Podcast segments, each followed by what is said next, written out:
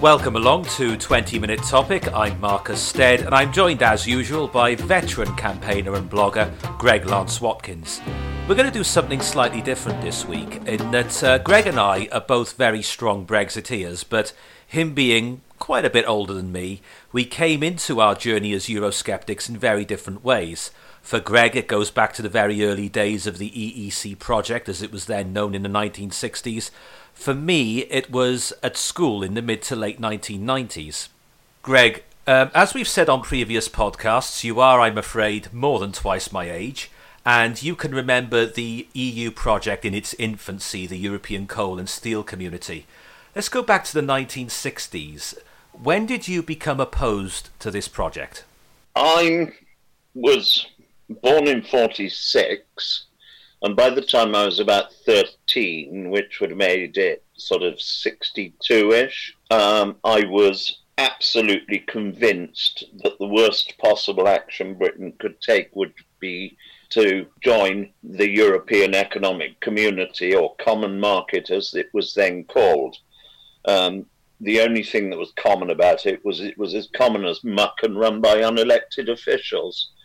Um, and my father, having been um, in his latter years in the services uh, in military intelligence, um, having been a fighter pilot right the way through the war uh, on Spitfires, um, and then had something of a cutting edge role um, during the Cold War in Germany.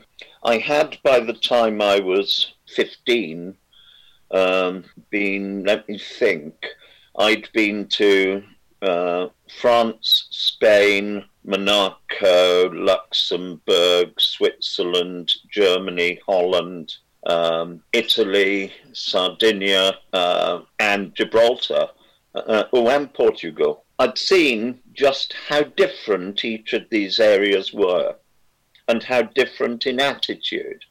Uh, my parents had been stationed in uh, the Air Force in um, Germany. Uh, so that was my home for a couple of years. Um, and having traveled way beyond um, the continent, um, I had some experience of other countries to measure it against.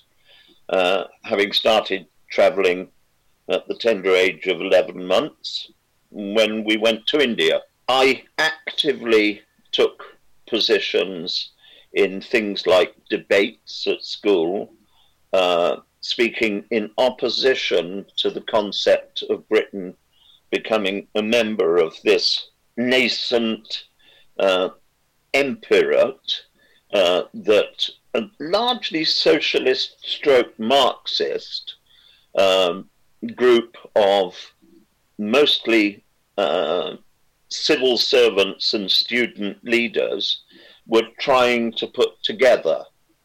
Uh, let's not forget that I've I've got documentary evidence of Britain's involvement with what was to become the uh, Iron and Steel Federation, um, white papers uh, from 1948 onwards. So, are you saying, therefore, then, that 1948 onwards, even at that time, and that would have been the Attlee government, are you saying that there were those in Britain, even at that stage, who were preparing for Britain to join it? Absolutely, no doubt. Um, who, who specifically are you talking about in relation to that? Uh, to be honest, I haven't looked at the documents for uh, for ages. Um, I could look them up, but it was generally the civil service that were involved in producing white papers on the event. I am aware that Winston Churchill, who was very much active at that stage in politics, was very opposed to Britain being a member, uh, but spoke in glowing terms of turning uh, Europe into um, a common market. I'm glad you mentioned that because in the run up to the 2016 EU referendum, and also people like James O'Brien in the uh, few years since, have quoted Winston Churchill but not put it into context. Churchill did believe in a united political Europe, but he was very much of the view that Britain should not be a part of it. So I'm glad you clarified that point. Uh, he is firmly on record as saying if it is a choice between being swallowed into uh, Europe uh, or the open sea, Britain must take the open sea. That's absolutely correct. So your instincts then, having travelled, were always against this project from the outset, or at least Brit- Britain being a part of this project. At what point in your mindset do you go from logical cooperation, like when there are differences, um, to sit round a table and discuss it is far more preferable than going to war for obvious reasons, and there are areas of mutual interest where it makes sense to cooperate with other countries? At what point do you think a line is crossed and it becomes something less desirable, namely political union? What are the red lines as far as you're concerned? Uh, when countries are forced to surrender uh, their national independence, their national choice, their national electorate uh, to a central megaglot behemoth hmm. that has no interest in the individual and much interest in virtue signalling its failure left, right, and centre, as the EU has for many years, um, by claiming as their great success their growth. Yes, they have grown. They formed the German and French alliance, um, which is hardly surprising since uh, France had been quite closely allied to Germany during the war uh, with the Vichy government and individuals like Mitterrand, who worked, as you may recall, to later date with Klaus Barbie, deporting French Jews to Germany for uh, what was euphemistically called re education. And France, of course, the origin of the word comes from the word Franks, and the Franks were one of the uh, Germanic tribes. So, in that they saw it as um, sensible to all but amalgamate, and also it is a very good way of um, exchanging German industrial income for French in agricultural income. Well, yeah, that that was at the heart of the coal and steel community. You had a sort of Germany, which was coal and steel, France, which was wine and cheese and agriculture and so forth. But it became clear, didn't it, from pretty much the outset, that France effectively had a token independence, and this was a German dominated project. Um, I'm going to tell you a little bit about my journey now and how I was campaigning against the EU and Britain's withdrawal from the EU when I was still at school. And my instinct was to be against it um, I, I, could tell there was something wrong, but I think a, a, big formation in my mindset came, and it would either have been 1996 or early 1997, when James Goldsmith's referendum party, the late James Goldsmith, sent a booklet to, I think, every house in the country, and one of these arrived at our house, and it was about 18 pages long, and it gave a short history of the European Union and it sort of formed in my mind what I kind of already knew, but I had it in black and white. The beginnings of the project, the loss of sovereignty, how Edward Heath knew that even in the ni- in the early 1970s he said there would be no loss of sovereignty. He knew all along what it was about. And then around about the same time, um, a VHS video was sent not to every house in the country, but to many houses from the referendum party. My grandfather's house was sent one, and he gave his copy to me. It's now easily available on YouTube, this video, and it was the former uh, That's Life presenter Gavin Campbell. Um, talking for about 10 15 minutes about the EU project, and then Goldsmith himself spoke towards the end of the video. And that was what formed my mindset. And I saw in the run up to the 1997 election how um, New Labour was going to sign us up for the social chapter, how John Major's Conservative government had signed us up to Maastricht, and how this project of ever closer union was not only dangerous, but it really was going to get ever closer in the years that followed. And sure enough, that followed in the Blair era with the treaties of Nice and Amsterdam, and then Lisbon and so forth. But what the other side to the coin is, um, I became interested in the work of Tony Benn, and I was fortunate enough to hear Tony Benn speak in public twice. And even in his 80s, he was a charismatic, a, a captivating speaker. I am not an ideological soulmate of Tony Benn, but on issues of democracy and sovereignty and so forth, he's very, he was very, very good indeed. Um, and I think that he said there are five questions you should always ask when people have power over you. Uh, number one, what power do you have? Two, how did you obtain that power? Three, in whose interest do you use that power? Four, to whom are you accountable? And five, how can I get rid of you? And you ask those questions of the European Union, um, particularly the European Commission. What power do you have? Quite a lot. How did you obtain that power? I was appointed rather than elected. In whose interest do you use that power? Um, well, not in that of the people. To whom are you accountable? Well, I'm not really. How can I get rid of you? I can't. And I think the other thing we should remember, and as I learnt more and more about the history of the project, there's a lot of effort made nowadays to portray Eurosceptics as right wing, whatever that means. But I think credit has to be given to the left in Britain because they were ahead of the game in this in many ways. Now, the greatest ever Eurosceptic speech in this country was given by the former Labour leader Hugh Gaitskell, who died as he was Labour opposition leader. He understood in the 1950s what this project was all about and was vehemently opposed to it. But Gaitskell came from the tradition of um, the old school patriotic socialists. Um, something that sadly seems to have been lost, certainly from mainstream politics in this country. But even in 1983, for example, Michael Foot's Labour manifesto, widely derided, was committed to withdrawing the UK from what was then still the EEC. So the left in this country was ahead of the game in many respects, and that I think is something that should be remembered. Um, interestingly, you mentioned the video. I must have given away a, at least a dozen boxes full, uh, distributing them through my shop in Chepstow.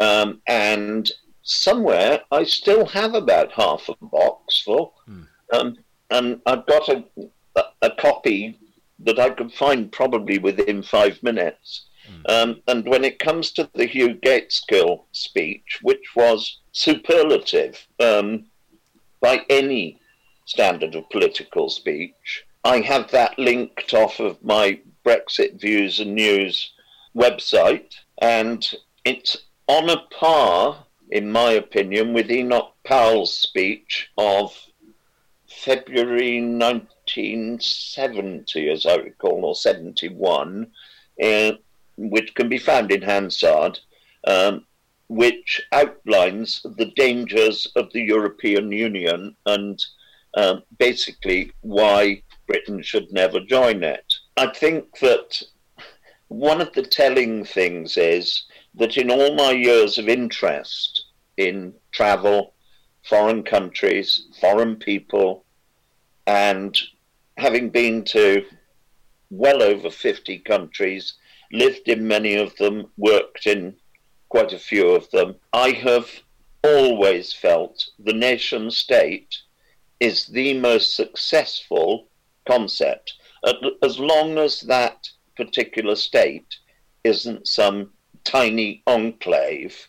Um, I think areas like Monaco, uh, which of course is isn't uh, a real nation state, it's just a permitted zone within France, and Luxembourg with its 600,000 population, um, or for that matter, Wales or uh, Scotland or Northern Ireland, trying to be nation states is just rather fatuous.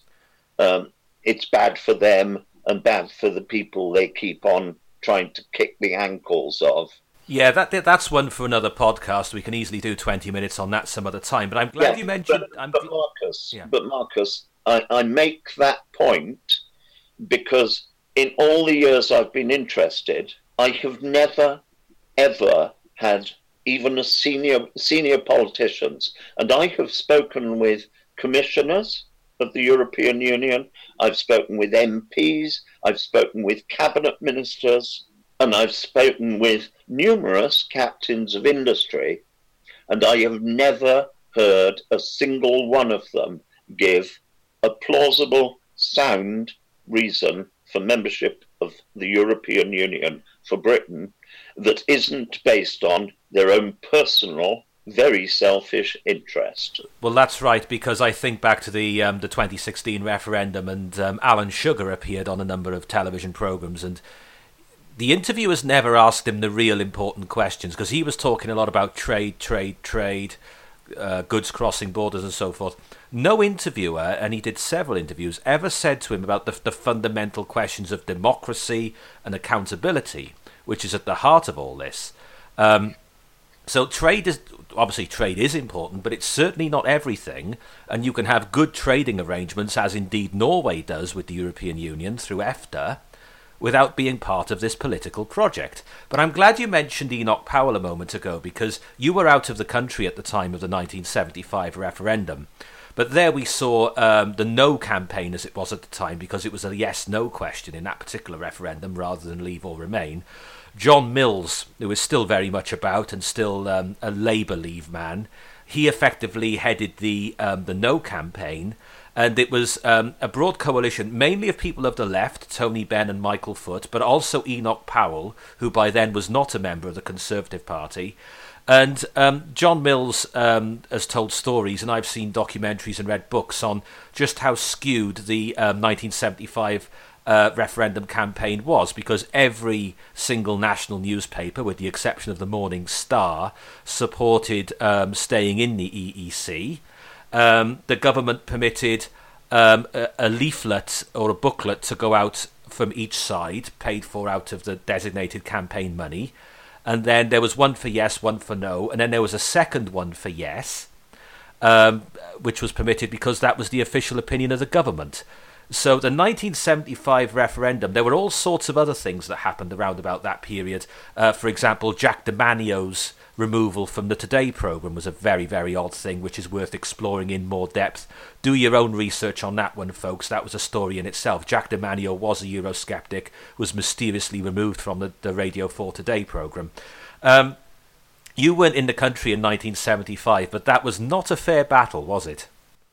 I'm very aware of how unfair it was, having read a huge amount on that particular battle. And something that very few people are, are aware of was that there was a breakfast meeting at the Connaught Hotel every morning, which involved government ministers and the media, and civil servants provided the letters for the letters page for the day. Mm. Mm. And almost every newspaper went along with it, just as nowadays um, you can trust the BBC as far as you can kick them when it comes to Brexit. Uh, and who'd want to get their shoes that dirty? Um, they are bought and paid for by government. But in the case of today with the BBC, um, a very large sector of that is free studios, subsidized travel, a very cushy lifestyle, and huge soft loans given out of our taxes by the EU for them to favour the EU's propaganda. Just as you may recall Russian presidents being quoted as only inviting people to their press conferences who had had their copy vetted and approved prior to the press conference. Absolutely obscene the way it's being treated. Finally, then, for those who are sitting on the shelf now in 2019, still not sure whether to support or be against the EU project, can you succinctly, in say 30 seconds, give them clear reasons why they should be opposed to it? I think I could do it for 30 hours with ease. Hmm. Um, for 30 seconds, I would say, do you want to choose your own way of life, government, values, and borders, or do you want to be a vassal in a vassal state that has very little say, with higher and higher contributions to the overweening, overburgeoning democracy stroke dictator committee system of the European Union. And I think something we can add to that is a fundamental principle, and it's this For as long as we are in the European Union, whatever you want, you cannot have. Whether you're a capitalist or a socialist or a liberal or anything else, the Houses of Parliament in this country act within the parameters permitted by EU law, and it's only once you are free from EU law that those we elect to Parliament can truly make decisions about our lives.